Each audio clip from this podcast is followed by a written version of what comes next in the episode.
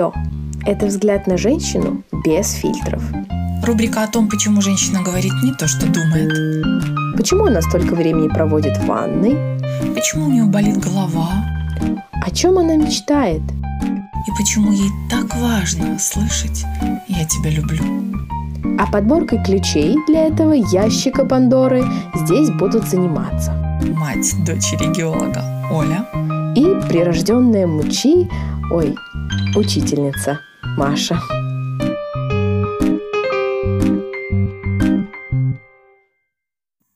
Здравствуйте, друзья! И сегодня с вами снова рубрика «Ой, все» с очередной темой в рамках нашего глобального тематического блока про выбор. И нынче мы будем беседовать о выборе за другого. И темой нашего выпуска будет разговор о том, выбирать за другого или не выбирать. А вмешиваться или разрешать другому делать не то, что нам нравится. Да, всем привет. Прекрасная тема. Вмешаться в жизнь другого — это же как сладко. Не то слово. Да, еще важно сказать, что мы сегодня будем вмешиваться в вашу жизнь не просто своими разговорами, но и даже анализом неких филологических изысков, потому что мы решили, что, конечно, у нас в жизни много было всяких выборов, но интересно было бы еще порассуждать на примере неких литературных да, персонажей а, и разобрать их какие-то поступки и выборы на очень таких ярких-ярких примерах. Поэтому ну, сегодня да. мы даже будем в эфире читать вам классику такой реверанс наше филологическое прошлое и настоящее, и, видимо, будущее. Поэтому сегодня мы вам почитаем на два голоса Толстого.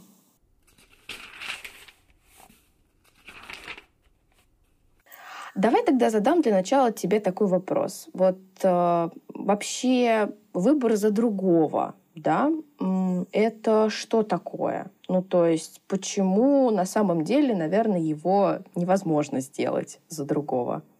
Ну, ты знаешь, его невозможно сделать. Это когда мы с тобой очень долго об этом рассуждали и пришли к такому выводу. А вообще-то в обычной жизни, в быту очень даже легко и прекрасно кажется, что его сделать. Э, и в первую очередь такая мотивация, чтобы уберечь этого человека, дурачка такого, от ошибки которую угу. он вот он вот вот совершит, а ты же видишь, что это ошибка, что она ему либо там, если это крупная ошибка, то в принципе жизнь поломает, или если это не не очень большая ошибка, то это будет какая-то досада, а может быть, если это касается что-то там в быту, ты видишь, что он эту ошибку сделает, а разгребать тебе. Поэтому лучше, лучше уберечь его от этой ошибки, лучше сделать выбор за него, сказать ему, как надо сделать, и еще и проследить, чтобы было сделано, как сказано. Да, между прочим. И при этом, ну, если задуматься, мы тут пока рассуждали, поняли, что ну, еще есть один, один нюанс, про который я скажу. Просто сделаю отсылку к выпуску э, с папой, да, к нашему, как он называется, про моральный выбор. Да, mm-hmm. про моральный выбор, э, где папа очень да, подробно описывает, что такое свобода выбора человека и почему на самом деле реально выбрать за другого невозможно, потому что да, по факту а, каждый выбирает для себя, даже если не то. А если мы вернемся к ошибке, то мы пришли к такому интересному тезису, что вообще-то ошибка — это, ну, да, банально, это опыт, но если разобрать это понятие опыта, то можно подумать о том, что, по сути, это опыт выборов. То есть, грубо говоря, если мы делаем ошибки, мы как бы сужаем с помощью этих неудачных выборов поле своего выбора на будущее — то есть, грубо говоря, это э, некая форма самопознания и понимания того, что вообще нам нравится, что нам подходит, что угу. наше, что не наше. Потому что, ну вот согласись, Оль, как можно выбрать что-то и понять, что это самое для тебя классное, если ты ничего другого не пробовал? Ну да. Вот если вот с этой точки зрения смотреть, то это реально действительно самопознание. И мы тогда говорим, кто там у нас говорил еще в древности, познай себя. А как ты себя познаешь? Мама тебе ну, скажет, кто ты есть. Да. А, в общем, я, например, приведу такой свой очень, наверное, локальный, да, скажем так, маленький, значит, да, бытовой пример, но для меня он был очень, да, показательный именно с точки зрения вот этого принципа самодопознания через эту ошибку. Я дикий, да, фанат кофе. И в первое время, когда я только стала, скажем так, э, прямо гурманить в этой области, то бишь не просто пить там кофе с сиропчиком, а пытаться изучать разные виды обработки, черный кофе, эспрессо, а, аэропрессы и прочее. В общем, а, мне стало безумно все это, да, вот интересно. Я пробовала разные способы заваривания, разные сорта кофе. И, ну, в моей жизни было какое-то дикое, да, количество очень разных чашек кофе. И они все были разные, и среди них было очень много, ну, скажем так, невкусного кофе. То есть э, это, ну, что значит невкусный кофе? Э, в первое время это может быть просто неудачно заваренный. Ну, да, какой-нибудь бариста-стажер или просто какое-то не самое удачное место, плохо обжаренное зерно, и поэтому там у тебя, ну, какое-нибудь вонючее, мазутное, горькое, еще что-нибудь. Ну, в общем, короче, невкусно. Но что я сделала для себя, да, ну, как, вот выводы какие из этих неудачных выборов этого кофе, что либо в это место вообще ходить больше не надо, либо mm-hmm. вот стоит 25 раз объяснить, как тебе заварить, чтобы тебе было вкусно.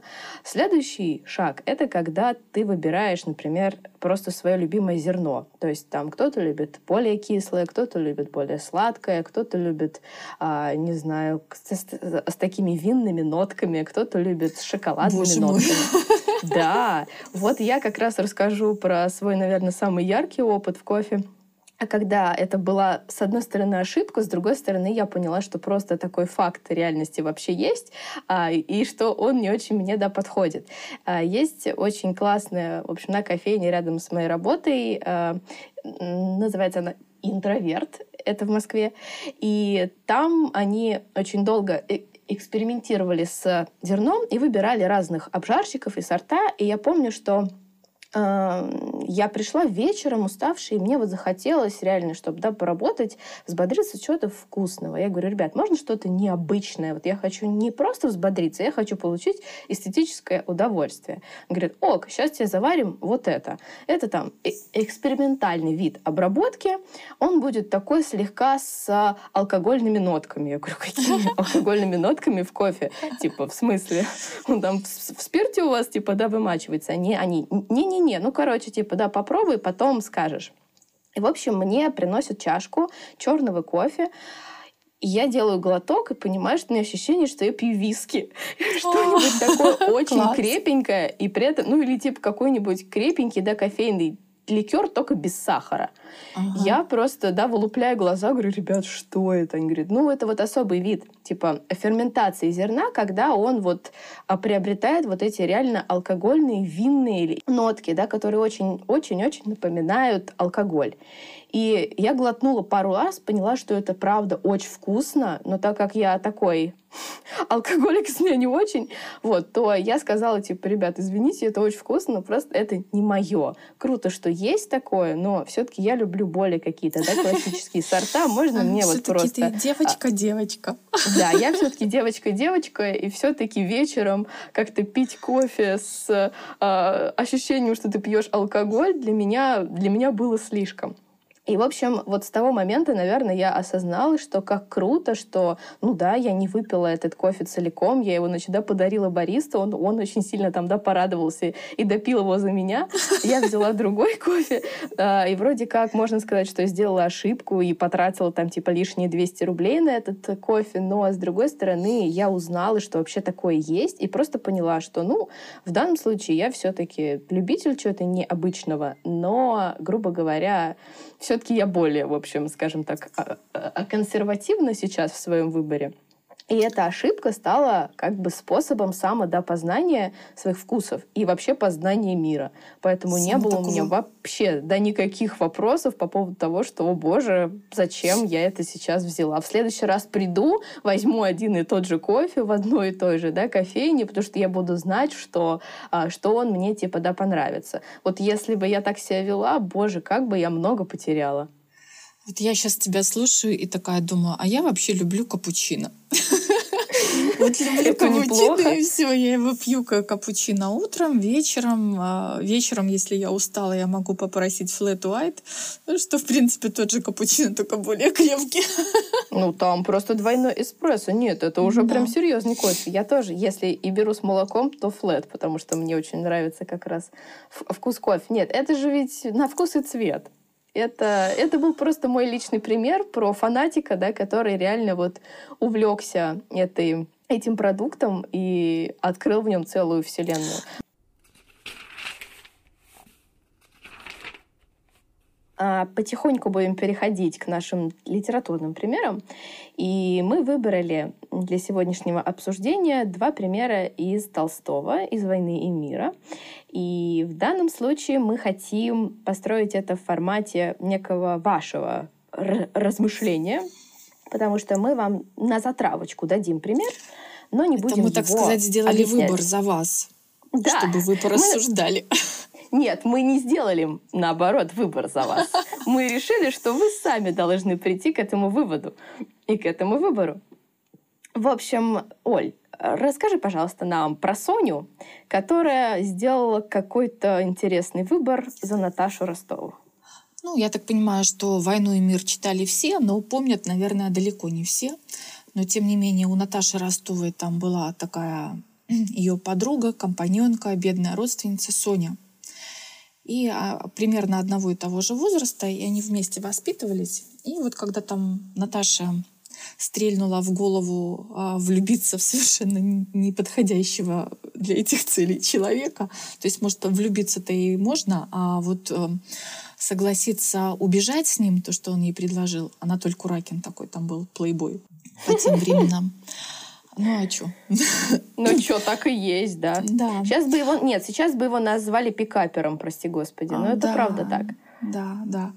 А вот, и вот этот самый пикапер граф Анатолий Куракин предложил Наташе с ним убежать. А, а мы же понимаем, как, какие это времена, какие нравы. То есть это, по сути дела, означало гибель самой этой девушки молодой, 16 лет. То есть ее бы потом она вряд ли бы смогла выйти замуж, может быть, даже вообще выйти замуж, не говоря уже про достойную партию. И, разумеется, это позор, пятно на все семейство, на, на весь дом. А вот. И Соня узнает о том, что вот готовится такое безобразие, там, из писем. И она говорит Наташе, что ты что, с ума сошла? Я этого не допущу. А, ты погибнешь. Наташа говорит, да, погибну, но я хочу погибнуть. И а, Отстань от меня, я тебя да. ненавижу, да, говорит да, там, значит, так она да, говорит, вот Наташа. Я, да, угу. я тебя ненавижу, и э, не мешай мне сделать то, что я решила. И у Сони там было такое, значит, э, размышление долгое о том, как ей поступить она размышляет, что я не могу а, допустить того, чтобы Наташа погибла. И а, у нее вплетаются различные а, как это сказать, доводы. Мотивации, да, мотивации, мотивации аргументы. Ее, ее личные, ее, ну, такие, скажем так, личные, но более общие, как вот как благодарность семье, которая ее воспитала. Потом ее личные такие интимные мотивы. И э, в итоге все-таки э, Соня приняла решение о том, что она расскажет о том, что Наташа задумала с таким образом, чтобы это дело предотвратить. И она так и сделала. Даш, и что и происходит? То есть, да, побег не совершается, об этом да. узнает, э, да, вот тетушка и mm-hmm. останавливает всю эту историю. Но мы продолжим разговор об этом, да, примере чуть позже, а пока просто задаем вам, да, вопрос, чтобы у вас, наш слушатель, а, была возможность обдумать. Вот а, что было, ну, на ваш взгляд, главной мотивацией Сони в этот момент? То есть нужно ли ей было так да, поступать? Правильно ли она сделала, что выбрала за Наташу совершать ей эту ошибку или не совершать. Потому что мы же прекрасно понимаем, что Наташа все равно здесь была в состоянии аффекта, да, и mm-hmm. абсолютно не владела собой адекватно. Но вот насколько, тем не менее, это было санкционировано, да, с точки зрения да, или, или Соне, да. или Соне нужно было сказать, окей, ты взрослая, я принимаю твой выбор, делай, что хочешь. Ну, в общем, думайте, друзья. Через несколько минут мы вернемся к этой теме. Мы к этому вернемся, а вы пока думайте. Да.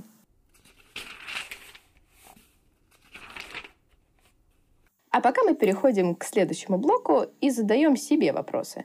Оль, вот вообще выбирать за другого, на твой взгляд, это вот эгоизм или альтруизм? Да? Почему мы вообще хотим, вот нам так хочется постоянно все время предотвращать чьи-то ошибки?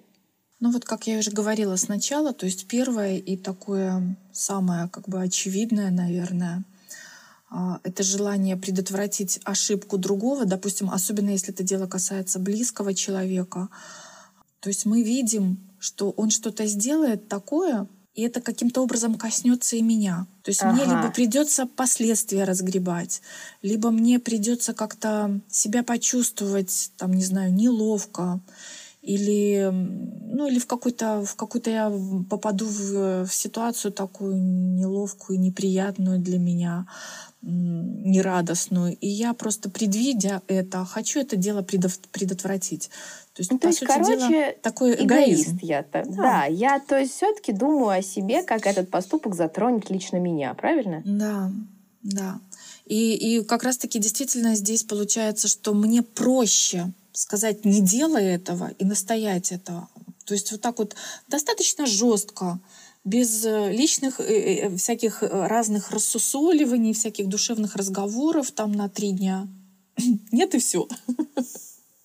Угу. То есть это еще и какая-то экономия энергии внутренней. Если, получается, мы из такой да, мотивации там, принимаем решение за другого, мы, по сути, еще, ну, то есть без всяких там объяснений, разговоров, что, как, зачем, мы просто говорим нет и все. То да, есть это как не тратим таки... на это да, калории. Мы можем а, отослать к нашему выпуску предыдущему нашей рубрики «Ой, все», где мы говорим о том, что а, человек, который постоянно делает выбор не из своих личных потребностей, у него нет ресурса, у него недостаточно энергии.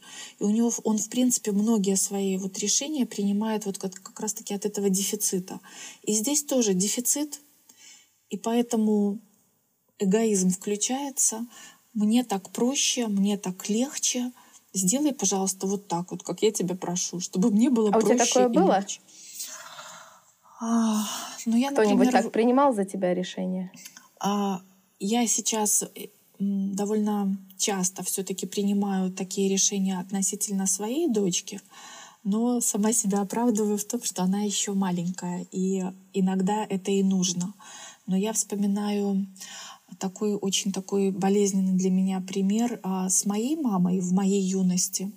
То есть мне было 16 лет, я уже была такая девушка, то есть у меня уже... Прям как Наташа Ростова, слушай. Прямо, кстати. Я вот примерно о, о такой же ситуации. То есть у меня тоже появился поклонник.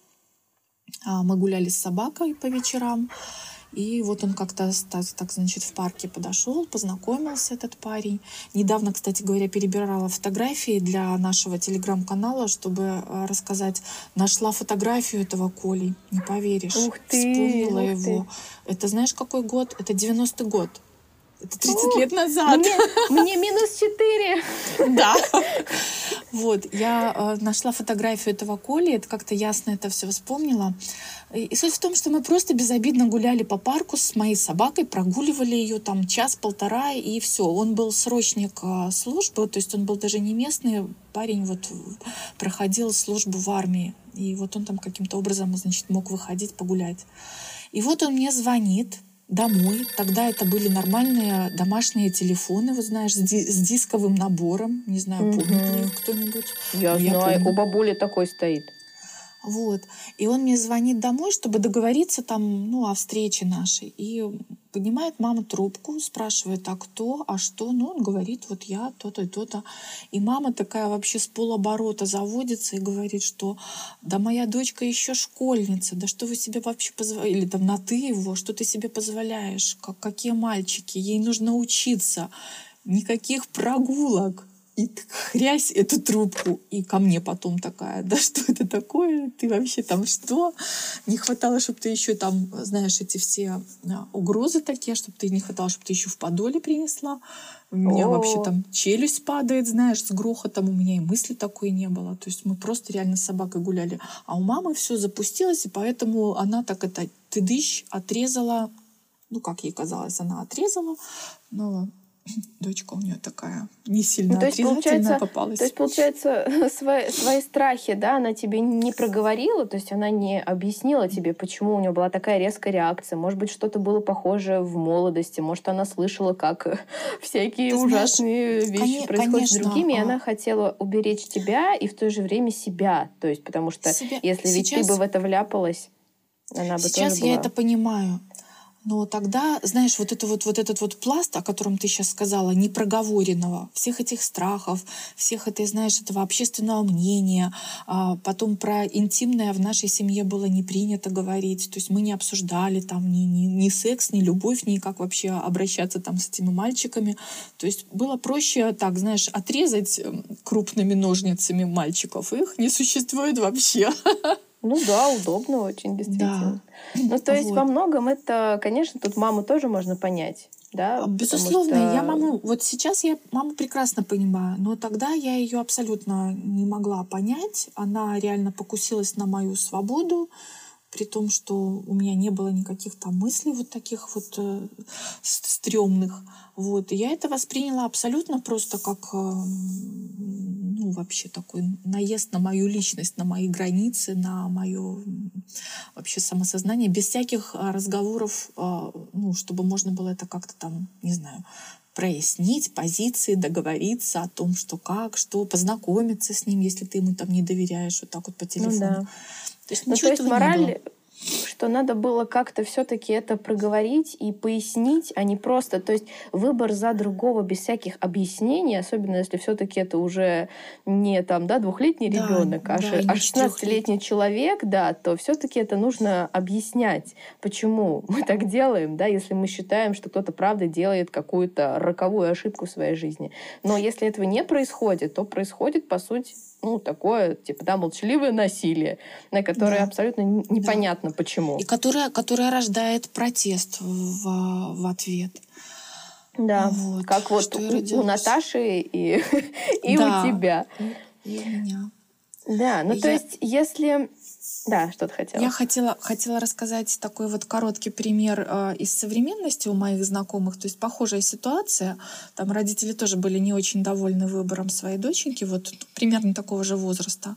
Но папа поговорил, рассказал, как он видит, как он видит этого мальчика, его семью, еще чего-то такое.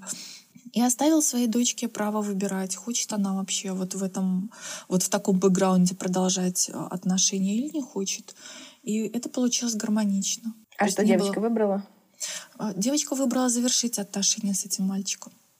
Угу. Но она это сделала при этом сама. То есть, да, она сделала это, это сама, важно. потому что родители ей напрямую этого не запрещали. Они ей рассказали о том, какие э, могут быть последствия, если она будет продолжать отношения, и если там отношения могут привести там, к каким-то серьезным отношениям, переходу в эту семью. То есть хочешь ли ты этого в такой семье жить? Давайте вернемся к эгоизму, да, который мы проявляем во время выбора за другого. Ну, если мы вернемся к моему примеру с моей мамой и мной в 16 лет, то, как мы уже и сказали, мама реально боялась о том, что могут наступить какие-то последствия, которые ей придется разгребать, там, всей семье придется разгребать. И она этого просто не хотела. Грубо говоря, ну, действительно боялась за себя, то, что придется очень много вкладываться. И можно сказать, что да, это эгоистическая позиция. То есть вкладываться в разговор с дочерью не было ресурса, а вкладываться в какие-то последствия тоже не было ресурса. Поэтому Поэтому То вот есть так вот. эгоизм, ну, в данном случае проявляется в том, что я говорю, что, ну, как бы про себя, я даже могу это не осознавать, что я выбираю за тебя, потому что мне так будет удобнее. Да. Мне будет Мне- удобнее с таким Мне твоим будет выбором. лучше так вот. Мгм. Да, то есть э, во- вот в этом смысле там вот наш любимый семейный пример и то, над чем мы ссорились очень часто в семье раньше, когда мы э, там, ну, ну скажем, да, могли идти куда-нибудь в гости, мы, значит, да, постоянно ссорились, что должен надеть или обуть папа, чтобы соответствовать нашему семейному имиджу. Вот. И это было иногда вдрызг, потому что, правда, ну, типа, папе, да, хотелось удобнее одеться, а нам хотелось, чтобы он соответствовал нашему Красивее. семейному образу. И вот, по сути, ну, в некотором смысле, папа думал в хорошем смысле о себе, да, а не о нас, потому что ему хотелось просто, чтобы было удобнее. А мы думали отчасти тоже о себе, потому что нам было важно, что, что когда вот мы придем, на папу, да, смотрели, им любовались и говорили, о, отлично, какая красивая, отгла- отглаженная, чистенькая, э, белая рубашечка на нем. Ах, какие хорошие у него дочка и жена. Вот. Ну, это было, понятное дело, подсознательно. Это мы потом уже проговаривая все это а, много раз, э, да, поняли друг про друга и стали намного к этому проще относиться и э, как бы, да, позволять, что папе, да, иногда, типа, надеть Мгм. не рубашку куда-нибудь на какой-нибудь праздник. Также и он стал сам С большим. надевать красивые рубашки, да, Ага. понимая, что он нас может порадовать этим выбором. То С есть, большим сути, принятием друг к другу. Да, на самом деле да. Да, с принятием вот этого выбора другого все стало как-то полегче. Но я очень хорошо помню вот это, на самом деле, очень, правда, э- эгоистичное чувство, когда мне просто хотелось, чтобы папа, блин, был такой красивый, весь с иголочки, да, и удовлетворял мое эстетическое чувство при Мгм. взгляде на него. Как бы мне было немножко все равно, удобно ему с, с этим ремнем, в этих ботинках, с этим галстуком или нет. То есть вообще, конечно, да. Я думала о том, как на него будут смотреть другие, и чтобы мне было приятно смотреть, а не то, а, ошибка для него это или нет, то есть насколько его имидж от этого типа, да, пострадает, то есть насколько осуждать будут его, а не меня Мгм. или маму. То есть на самом деле тут эгоизма дофига на самом деле было в моей мотивации. Личной мотивации такой. Личный, да. И что, мы теперь вернемся к нашей Соне? Давай, да. а, тут ты давай в виде Я ответа тогда зачитаешь почитаю. нам. Почитаю, Мгм. просто уже э, а, а, повернемся к первоисточнику, к Льву Николаевичу. Лучше ты не скажешь. Цитата. Но так или иначе, думала Соня, стоя в темном коридоре, теперь или никогда пришло время доказать, что я помню благодеяние их семейства и люблю Николя. Нет, я хоть три ночи не буду спать, а не выйду из этого коридора и силой не пущу ее, и не дам позору обрушиться на их семейство, думала она. Конец цитаты. А поясни, пожалуйста, про Николя и какие тут в итоге Сонины да, мотивации мы видим. Вот, а, ну, наверное, тоже, если вспомните «Войну и мира», о, «Войну и мира», а, весь роман, а, вспомните, что у, в семье Ростовых там была Наташа, и у нее был старший брат Николя. То есть это были, так сказать, ну, наследники богатого семейства. А Соня, как мы уже припоминали, это была чья-то родственница, по-моему, сирота, кто воспитывался просто в их семье. В общем-то, это была такая распространенная традиция в те времена, а, когда сирот брали на воспитание родственники. И поэтому Соня была влюблена в, в парня, наверное, красивого. Да, И- и конечно. мечтала- И он вообще-то, да, тоже был одно время в нее влюблен, и там Да. все уже думали о том, что, в принципе, да, что он мог бы на ней к жениться. свадьбе. Да, да. И он ей давал такие, ну, как бы знаки такие. То есть она не просто Мгм. вот э, э, мечтала, то есть она мечтала уже с пользой. Довольно А, практично, да. Довольно практично, да. И, но в то же время она, как э, ну, ра- рациональный человек, она понимала, что у нее приданого нет, и в этом смысле ее позиция слаба. Все-таки приданное это было большое дело в те времена. Да и Вот. как, да, ну, как знатность рода тоже, Да, да, какое-то имя рода. рода. Мгм. Вот. И поэтому а, То есть мало того, что она действительно искренне желала Наташе ну, не, не пропасть, не, не потерять свою репутацию, не погибнуть как женщине, я думаю, что это было совершенно искренне ее такой порыв. Но была это еще и личная такая вот э, мотивация, можно сказать, даже чуть-чуть эгоистическая, то есть э, какой-то дополнительный вес на чашу весов к себе приложить то, что она спасет Наташу. И таким образом а, будет более, более ее кандидатура более весомая в глазах родителей Наташи и родителей mm. же и Николя. То есть вот... Ну, вот То есть вот, заслужит в некотором смысле, как бы выслужит этим да, поступком да, себе да. некую привилегию. Да, То есть, на самом деле, если мы суммируем вот эту эгоистическую да, мотивацию при выборе за другого, мы это так для себя сформулировали, что вообще получается, что эгоизм — это такая, ну как, компенсация своей какой-то внутренней да, пустоты вот этим внешним каким-то проявлением, внешним одобрением, а, внешней там, красотой, в общем, чем-то внешним. То есть получается, что это выбор как бы себя да, своих интересов и желаний через вымогательство у другого. То есть мы ну, как да. будто бы заслуживаем через то, что делаем, то, что выбираем за другого, требуем, исправляем его ошибку. Да, мы же требуем это для себя, для того, чтобы кто-то нас оценил, похвалил, ну, в конечном счете, да, полюбил на самом да. деле. Да. Вот это такой важный момент. Так вот. что Соня, да, тут на самом деле сделала, конечно, вот вот на твой взгляд, Оля, она сделала все-таки правильно, если мы оцениваем в перспективе всего романа и судьбы Наташи, да и своей. Ну, если, если вот так вот смотреть вообще, в принципе, вот а, не по ее личной мотивации, а по самой ситуации и понимание, какие последствия, то, безусловно, Пусть бы она там три раза там из своих эгоистических э, побуждений хотела выслужить там одобрение родителей э, Николя для себя, но то, что она не пустила Наташу с этим плейбоем, с этим пикафером, конечно, это классно. И вот так вот да, действительно, вот смотреть, а, ну вот так вот э, взгляд такой, когда сбоку и сверху, что называя, на, над ситуацией, и ты понимаешь, какие, какие силы задействованы, но в итоге произошло вот так вот. И хорошо, и прекрасно. Да, потому и на что... самом деле Соня все равно была права в каком-то смысле. Да, потому что, как ты верно вот э, так отметила в нашем ну, таком закадровом обсуждении, что действительно, если бы Соня не осталась и, и, и выпустила там Наташу, то всего остального романа «Войны и мир» он бы, и, либо его не было бы, либо он был бы другой. Абсолютно. Роман о падшей женщине, да. точно. Да. Ну, точно да. не о том, что мы прочли. Конечно, и тем более, что если читать дальше, мы понимаем, что Наташа страшно просто раскаивалась потом. И очень долго, скажем, тогда восстанавливалась, потому что мы забыли сказать про очень важный аспект. Наташа не просто хотела сбежать с Анатолием. Она была в этот момент помолвлена с Андреем.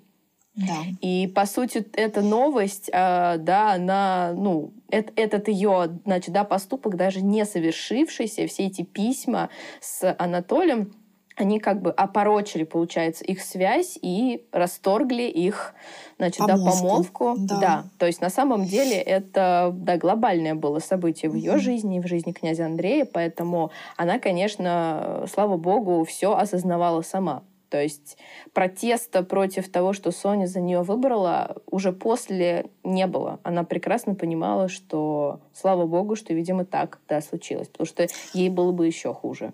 Князь Андрей, случилось. кстати говоря, не простил, поступил тоже достаточно эгоистично, а совсем да. не альтруистично. О, да, давай тогда про это и поговорим. Да, вот вообще, может быть, с этого стоило да, начать, что считается вроде как, что если мы выбираем за другого, да, пытаемся уберечь его от ошибки, то мы как бы проявляем альтруизм, то есть мы а, как будто бы спасаем кого-то, да, хотя это вроде как нас может абсолютно не касаться. Но любопытный момент, что отличие, наверное, вот, наверное, вообще альтруизма от эгоизма, ну вот на мой взгляд, да, это не совсем про жертвенность, да, это не про то, что я делаю для кого-то, забывая про себя. Отрываю вот. от себя, как, как говорят да, в наше вот, время. Да. да, да. Вот мне кажется, это не отрывание от себя, это дарение от какого-то внутреннего изобилия. Наоборот, да. от полноты, Согласна. которая у меня есть, от этого чувства, которое у меня есть, я его дарю вовне, и мне его не жалко. У меня его много, поэтому я могу им с кем-то поделиться. И как То раз-таки есть... испытываю радость от того, что я вот от этого своего изобилия дарю еще кому-то, и этому еще кому-то тоже становится там так же хорошо, либо не так же, но что-то что человек другой получает. Чувствую радость я от этого. Да, ну вот я могу, наверное, такой маленький пример привести, в принципе, когда я поняла, наверное, что такое альтруизм именно для себя, хотя я по складу, на самом деле, да, характера довольно большой эгоист в каком-то смысле, а, да, но бывает ну, конечно, папу, папу заставляет в туфли тесные залезать. Конечно. Вот, но бывает и у меня какие-то проявления абсолютного желания да, дарить в мир — я помню, что, наверное, очень ярко это ощутила, когда вот в первый год работы в школе, опять о профессии, простите, но я, да, проверяла детские тетради, и для меня, понятно, это был новый процесс, это очень долго для меня как-то длилось, ну, то есть я могла пачку там, да, тетради по 5-6 часов проверять, и я помню, что для меня все равно было страшно важно э, каждому ребенку в тетради после проверенной там, значит, да, домашней работы — или классной работы что-то личное прописать. И у нас были даже какие-то маленькие, короткие да, переписки с э, некоторыми учениками через да, тетради. Они мне вклеивали стикеры или какие-то рисуночки рисовали. То есть Боже, это был какая, еще один какая способ. Прелесть. Да, это был, правда, способ да, коммуникации а, через вот это общение просто под оценкой в тетради. И понятное дело, что на это уходило намного больше времени, то есть просто быстро да, поставить оценку и продублировать ее в журнал, угу. это очень быстро. А подумать о том, что ты хочешь сказать этому да, человечку, чем его угу. смотивировать, чем ему помочь, что ему сказать важное, где его пожурить в да, хорошем смысле. Маша, это, Но чаще всего я писала хорошее. Большая, большая душевная работа происходила. Это, ну, так, вот Вообще, это, да, вот это как но... раз-таки требует калорий. Угу. Это требует калорий, но вот я просто вспоминаю, что я готова была жертвовать чем угодно там, да, в процессе работы, в каких-то там рутинных вещах, типа не заполнить вовремя, да, журнал, например, но зато, да, потратить время на вот эти, в общем, на комментарии детям в тетрадях. Я понимаю, что это было правда какое-то очень глубокое внутреннее чувство. Я бы сказала, что это было просто потребностью. Я не могла по-другому. Я чувствовала даже какую-то неловкость, когда, ну, прям совсем у меня не было сил или времени. Я просто, да, сдавала им голые там, да, тетради с оценками угу. 3, 2, 5. А, вот что-то вот прям мне тут противоречило. Маш, Маш, получается, что это твоя внутренняя потребность такая. То есть твоя внутренняя ценность в том, чтобы дать ребенку а, какое-то личное участие, личную, более расширенную какую-то обратную связь ему. То есть поддержать его. То есть твоя ценность такая внутри, твой, твой можно сказать, моральный выбор — вот именно да, так, так деле... взаимодействовать с ребенком, а не просто голая Получ... оценка. Ну, то есть, получается, да, мы пришли к выводу, что вообще-то, ну, а альтруизм это не только про дарение, а это скорее еще даже соответствие каким-то своим внутренним ценностям и принципам, да, э, которые просто, ну, мы не можем обойти. Вот, наверное, вот этот, да, моральный закон как раз мой внутренний, он говорил мне, что для меня ценно, что я буду участвовать не только там в интеллектуальной жизни своих, да, вот учеников, но и в их какой-то внутренней, да, душевной жизни, что какая-то их поддержка, мотивация, какое-то, да, понимание себя а, я тоже могу но помочь им сформировать, и я хочу в этом участвовать. Я не могу этого не делать. Это можно вот, сказать, иначе что... мне будет плохо.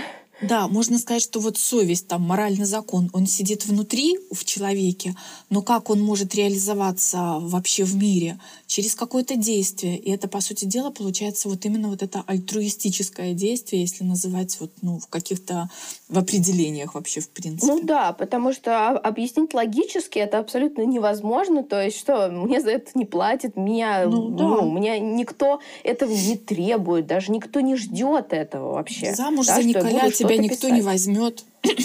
Абсолютно. Абсолютно. То есть вот это, наверное, такое важное важное да, понимание.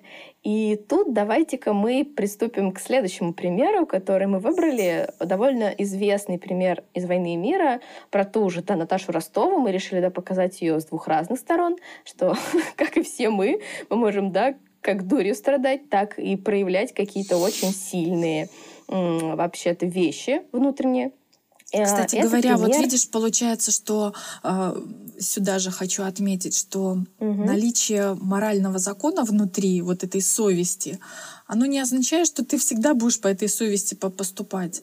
В один да, раз абсолютно. можешь какое-то завихрение поймать и вот э, с плейбоем собираться, вот, а в другой раз вот поступишь совершенно вот по, по совести, совершенно альтруистично. Ну давай, перебила тебя, ну, прости. Ну тут ничего страшного, тут важный, да, момент, что с э, история с Анатолием была, конечно же, до войны. А то, mm-hmm. что мы сейчас будем приводить в пример, это, собственно, уже момент э, отъезда да, Ростовых из Москвы, которую, да, уже занимали, в которую занимали вступают французы. французы. Mm-hmm. И это ситуация, где Наташа вдруг, ну, как бы становится такой причиной того, что вместо того, чтобы нагрузить все, значит, до подводы, ну, то есть, в общем, на повозке, э, значит, домашним скарбом, да, который Ростовы хотели вывести вместе с собой, она становится причиной того, что э, до половину подвод отдают под раненых солдат, да, которых тоже нужно а, вывозить, тоже но вывозить. не на чем было. Угу. Угу. И вот это такой интересный момент. Тут, наверное, прежде чем читать сам пример, стоит сказать, что э, э, тут э, был завязан такой да, конфликт, потому что отец, да, вот граф Ростов, он как раз хотел тоже освободить, да, подводы под солдат, а графиня, она вот сопротивлялась этому. Хотела и, под свои и, финтифлюшки все-таки. Да, и хотела, чтобы все-таки оставили их там ложки, фамильное серебро, да, а, да там комоды и прочее. Перемена и когда нарядов. Наташа Угу, угу. И когда вот Наташа об этом узнала, да, что мама хочет этому, ну как, а воспротивиться, у нее вдруг внезапно вспыхнула такая ярость. И смотрите-ка, что она своей да, родной матери в этот да, критический момент вообще говорит. «Это гадость, это мерзость!» — закричала она. «Это не может быть, чтобы вы приказали!» Ну, то есть это на матери. Берг и графиня недоумевающе и испуганно смотрели на нее. Граф остановился у окна, прислушиваясь. «Маменька, это нельзя! Посмотрите, что на дворе!» — закричала она. «Они остаются!» Ну, это она про солдат. «Что с тобой? Кто они? Что тебе надо?» «Раненые, вот кто!» «Это нельзя, маменька! Это ни на что не похоже!» Нет, маменька, ну, голубушка, это не про то, простите, пожалуйста, голубушка, маменька, ну, ну что нам-то? Что мы увезем? Вы посмотрите только, что на дворе. Ну, маменька, это не может быть. Граф стоял у окна и, не поворачивая лица, слушал слова Наташи. Вдруг он засопел носом и приблизил свое лицо к окну. Графиня взглянула на дочь, увидала ее пристыженное за мать лицо, Обратите внимание на эту mm-hmm. фразу. Увидала ее, ее волнение, поняла, отчего муж теперь не оглядывался на нее, и с растерянным видом оглянулась вокруг себя. «Ах, да делайте, что хотите. Разве я мешаю кому-нибудь?» сказала она, еще не вдруг сдаваясь. «Маменька, голубушка, простите меня!» Но графиня оттолкнула дочь и подошла к графу. «Mon cher, «Ты распорядись как надо. Я ведь не знаю этого», — сказала она, виновато опуская глаза. «Яйца, яйца курицу учат», — сквозь счастливые слезы проговорил граф и обнял жену, которая рада была скрыть на его груди свое пристыженное лицо. «Папенька, маменька, можно распорядиться?» «Можно?» — спрашивала Наташа. «Мы все-таки возьмем все самое нужное», — сказала она. Что здесь у нас происходит, Оля? Как мы это с да, тобой трактуем? Мария, Мария Викторовна, я готова отвечать. Пожалуйста. Ну, что мы тут видим? Мы видим о том, что а, Наташа увидела ситуацию, оценила ее, исходя из своего, своей совести, своего морального выбора, и посчитала необходимым, невозможным промолчать, согласиться с этим. Она тут как раз-таки а, то ли повлияла, то ли продавила свою маму. Вот тут, кстати, да. Интересный момент. того, чтобы она поменяла решение. Да, то есть получается, что здесь Наташа не приняла, да, выбор матери. Она сказала, как это? То есть ты правда считаешь нормальным, что мы будем, да, вести ложки и тряпки да. и не дадим... А живых, а живых да, людей оставим умирать. А живых людей оставим здесь? А, и, конечно, это, она это проявила грубо. То есть, да, вот вдумайтесь, это ну, для нас даже сейчас это грубо звучит, чтобы дочь, да, так матери, вообще говорила. То есть это гадость, это мерзость. Так нельзя, маменька. То есть дочь запрещает матери так э, себя вести. Mm-hmm. То есть это очень сильный, очень смелый, да, поступок, очень резкий. Но вот это, да, вот такой интересный момент, насколько, ну, то есть что здесь движет Наташей, да?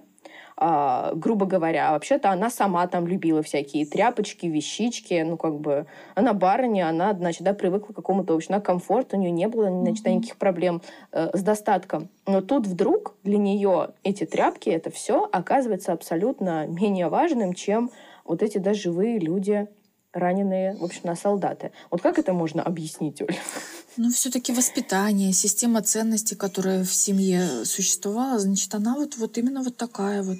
Потому что отец, как глава семьи, который, в общем-то, видимо, и устанавливает правила, и воспитывает, если так в высших э, значениях этого слова, он-то так, так же сделал выбор такой же. То есть то, что нужно повозки отдать раненым, а не предпочитать вещи. Видимо, да, его вот это, положение какое-то не слишком было а, жестко очерченное в семье, раз там мама вы, выступила с другим решением, да. и подводы грузились сундуками. Да, но вот тут важно, что получается, да, как бы ребенок принял такое, ну как, очень сильно повлиял, по сути, продавил вот это, да, решение, и получается, что, ну, он сделал верно, да, и очень, ну, и очень, как сказать, важное, да, решение принял в таком глобальном, да, масштабе э, за и... даже свою, ну, за свою мать, по сути, да, да. ну, Но... повлияв на свою мать. И что мы тут же видим, что, в принципе, и графине стало легче после того, как она поменяла свое решение, потому что она видела уже такое отвержение себя. Муж на нее не смотрит. Угу. И дочь ее вот так. И а... дочь ее отвергает. Это... Да, то есть это такой раскол в семье, это ну серьезно. И, и самое интересное, вот то, что ты там уже не прочитала, можно просто пересказать, что э, люди, дворовые, слуги, то есть им сказали грузить, они нагрузили, все нормально, конечно, понятно, там хозяева уезжают, им нужны вещи. А потом, когда им поменяли приказ, то есть сгружайте сундуки, а будем раненых вывозить, они не удивились, они не... То есть они очень легко и очень ну так как-то естественно восприняли перемену решения. Да, здесь такая ну, важная фраза, что и им уже, значит, не казалось, что это могло быть иначе. Да? да, то есть да. буквально пару минут назад они делали то, что сказала Ушна графиня. Для них этот выбор был абсолютно оправданным, понятным, важным. Разумным. Нужным. Да, конечно, разумным. разумным. А тут вдруг да, выбегает Наташа и говорит, разгружайте. Они сначала в шоке стоят, а потом вдруг чем-то таким заряжаются от Наташи, что понимают, что теперь этот выбор вообще-то более правильный. И делают да. Уже новое, то есть теперь разгружают только, ну вот то, что только что, значит, нагружали, чувствуя, что так и должно быть. Вот что это такое? Ты как это понимаешь? Как, что такое вдруг э, с прислугой начинало, ну, как бы, да, происходило? Это что, у них вообще нет никакого собственного мнения, что ли, о происходящем? Ну, на мой взгляд, мнение есть. А, но вот как по моему чувству, это как бы сферы влияния ума и сфера влияния души или сердца. То есть, когда мы находимся все время вот в таком вот э, э, во влиянии разумности, ум нам говорит делать так и так, ну да, конечно, это правильно, это разумно, это нормально, это будет удобно, комфортно, э, жизнеобеспечительно. Вот. И когда им отдают приказ грузить вещи на подводы, конечно, в рамках вот этого вот э, э, главенства ума это все совершенно понятно и не вызывает никакого протеста. Ну, что, нормально. Выезжаем, да. надо грузить.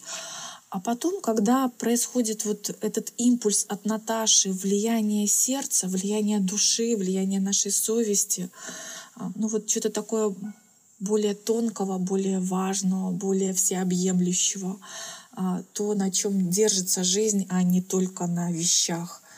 И это сразу вот так вот практически мгновенно а, вызывает отклик в душах людей, и, и они переключаются. Да, я бы тут, наверное, извините за мою все-таки филологическую вставку, но не могу этого не сделать, потому что на самом деле здесь очень яркая, именно в этом фрагменте проявляется вообще концепция Толстого о вот этой, да, народной войне. А, что в данном случае народной? В том, что когда Толстой считал, что войну 12 года да, победили не в общем, да, войска в большей степени, а простые люди, потому что они как раз прочувствовали вот эту причастность вот эту важность вклада каждого в то, что сейчас происходит, и ответственность за то, а, да, а, что в итоге получится. То есть то, что Наташа так себя ведет, это как бы, ну, в толстовской, в общем, философии, это ее вот это иррациональное чувство вот этого общего единства, да, общности в этот момент сложной, да, войны. Ну, когда нельзя руководствоваться вот этими рациональными да, мотивами. Рациональным, и... личным, эгоистичным. Да, когда ты чувствуешь, что то, что ты делаешь, оно как бы в общий вклад идет. Но вот тот mm-hmm. очень важный момент, что этот общий вклад, он же как бы по факту определяет и, и твою жизнь. То да. есть то, как повела себя Наташа, то есть, да, оно потом, ну как, а повлияло и на прислугу, и на этих раненых солдат, и на саму Наташу, и на их отношения в семье, да. То есть, как бы, да, получается, что делая это, да, поддаваясь этому общему импульсу, человек как бы встраивает свой один, в общем, да, поступок в какой-то да, такой веер, да, да, веер вот этих выборов, да, который в итоге складывается воедино и дает вот эту синергию, в общем, да, победы и вот этого, угу. скажем тогда, народного духа, ну, без которого, как многие, да, считают, вообще война была бы не выиграна просто потому, что именно эта разобщенность, она и не позволяла, как бы, да, победить никому никогда. Да. То есть получается, что Наташа тут как раз и проявила абсолютно такой истинно, да, народный, интуитивный альтруизм, угу. хотя так грубо вроде внешне выбрала за мать да, то, что mm-hmm. нужно будет делать всей семье с, общим, с общими семейными вещами. Mm-hmm. Вот какой интересный у нас получился вывод. В общем, ну... это был такой маленький экскурс в то, как на самом деле можно раскладывать психологию как mm-hmm. на картах по, да. по художественной литературе.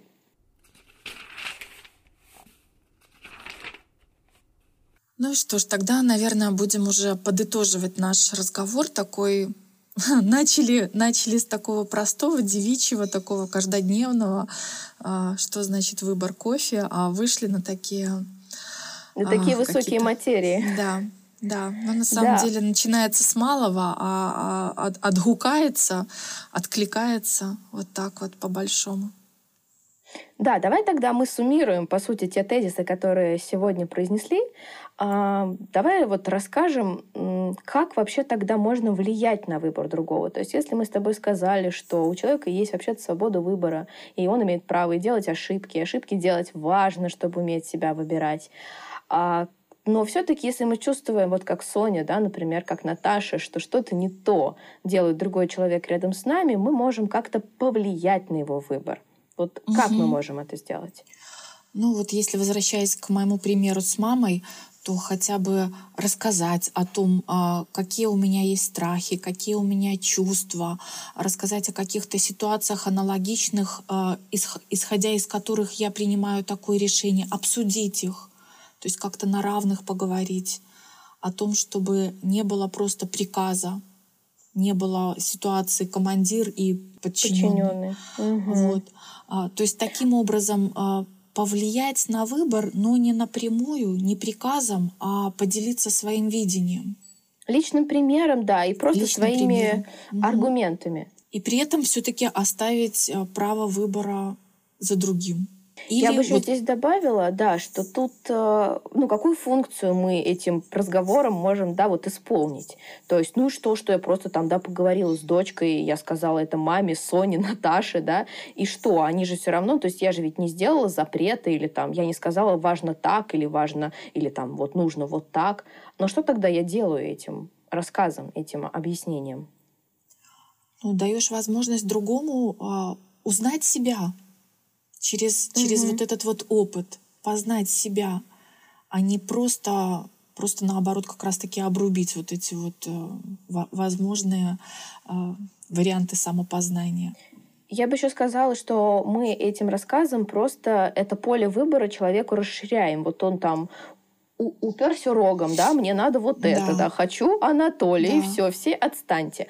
А, э, да, если ты расскажешь, почему это происходит, что это может за собой повлечь, а какие мотивации у тебя, а какие мотивации у Анатолия, ты как бы этот выбор делаешь намного более богатым и широким. То есть ты mm-hmm. расширяешь, в общем, на, скажем так, картинку человеку на этот выбор. Да и говоришь, подожди, давай, может быть, ты посмотришь еще, как можно сделать и почему можно сделать так или не так, а потом выберешь.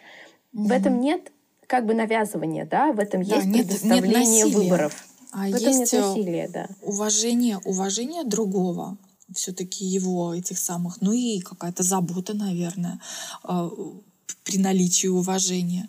Ну и давай тогда в качестве итога просто с тобой поделимся такими личными определениями, да, хэштегами, что ли. А что такое тогда для нас с тобой а, принятие выбора другого? Вот что это для тебя, Оля? Ну, вот, как мы говорили, это выбирать все-таки себя, как я себя поведу в этой ситуации, а не э, выбирать за другого, в принципе, забирая на себя его карму. Восклицательный знак. А для меня это еще отдавать возможность другому вообще узнавать себя через его опыт. Вот то, что я рассказывала про кофе, да, способ угу. до познания. Э, это уважать свободу другого. Вот то, что я рассказывала про э, семью моих знакомых, ну и еще это уважать вообще планы Вселенной, да, который может лучше знать, что кому нужно. Потому что, как мы говорили в выпуске с папой, да, у каждого своя судьба или, и, и путь. Поэтому откуда мы знаем, кому какие ошибки или не ошибки надо сделать. Иногда им нужно, правда, происходить. Да, и понимание того, что лучшее в моем понимании, это не значит полезнее. И это не значит да. лучшее для того человека, о ком я так думаю. Это про уж. рубашку и туфли. Ну и еще, конечно, принятие выбора другого — это просто признавать, что для каждого это лучшее. Это свое. У каждого свое. Хорошее, mm-hmm. свой выбор, своя ошибка. И в этом вообще разнообразие жизни и какая-то ее многогранность и, пожалуй, мудрость. Да, что-то мы так хорошо поговорили сегодня. Машуль, Душевненько вышло. Да, а, сегодня с вами была, да, скажем так, беседа двух филологинь, ага. вот, с философской, а, а, скажем так, прострочкой. Вот сегодня мы решили поговорить в таком формате. Если вам да, понравился этот вид нашей беседы, отпишитесь нам, пожалуйста. Нам будет очень приятно, потому что мы находимся в поисках новых да, форматов и хотим, чтобы вам тоже было это как-то свежо, интересно слушать. Ну, а на следующей неделе вас ждет выпуск наших прекрасных дам Пи про пивуни. говорение. Да, Я полагаю, что там складно. будет не только говорение, но и пение. Мы так надеемся. Маленький спойлер. А, в общем, а мы на сегодня все. Пишите нам, пожалуйста, комментарии. Будем очень-очень рады все это прочитать. Пока-пока. Услышимся Спасибо. очень скоро. Пока-пока.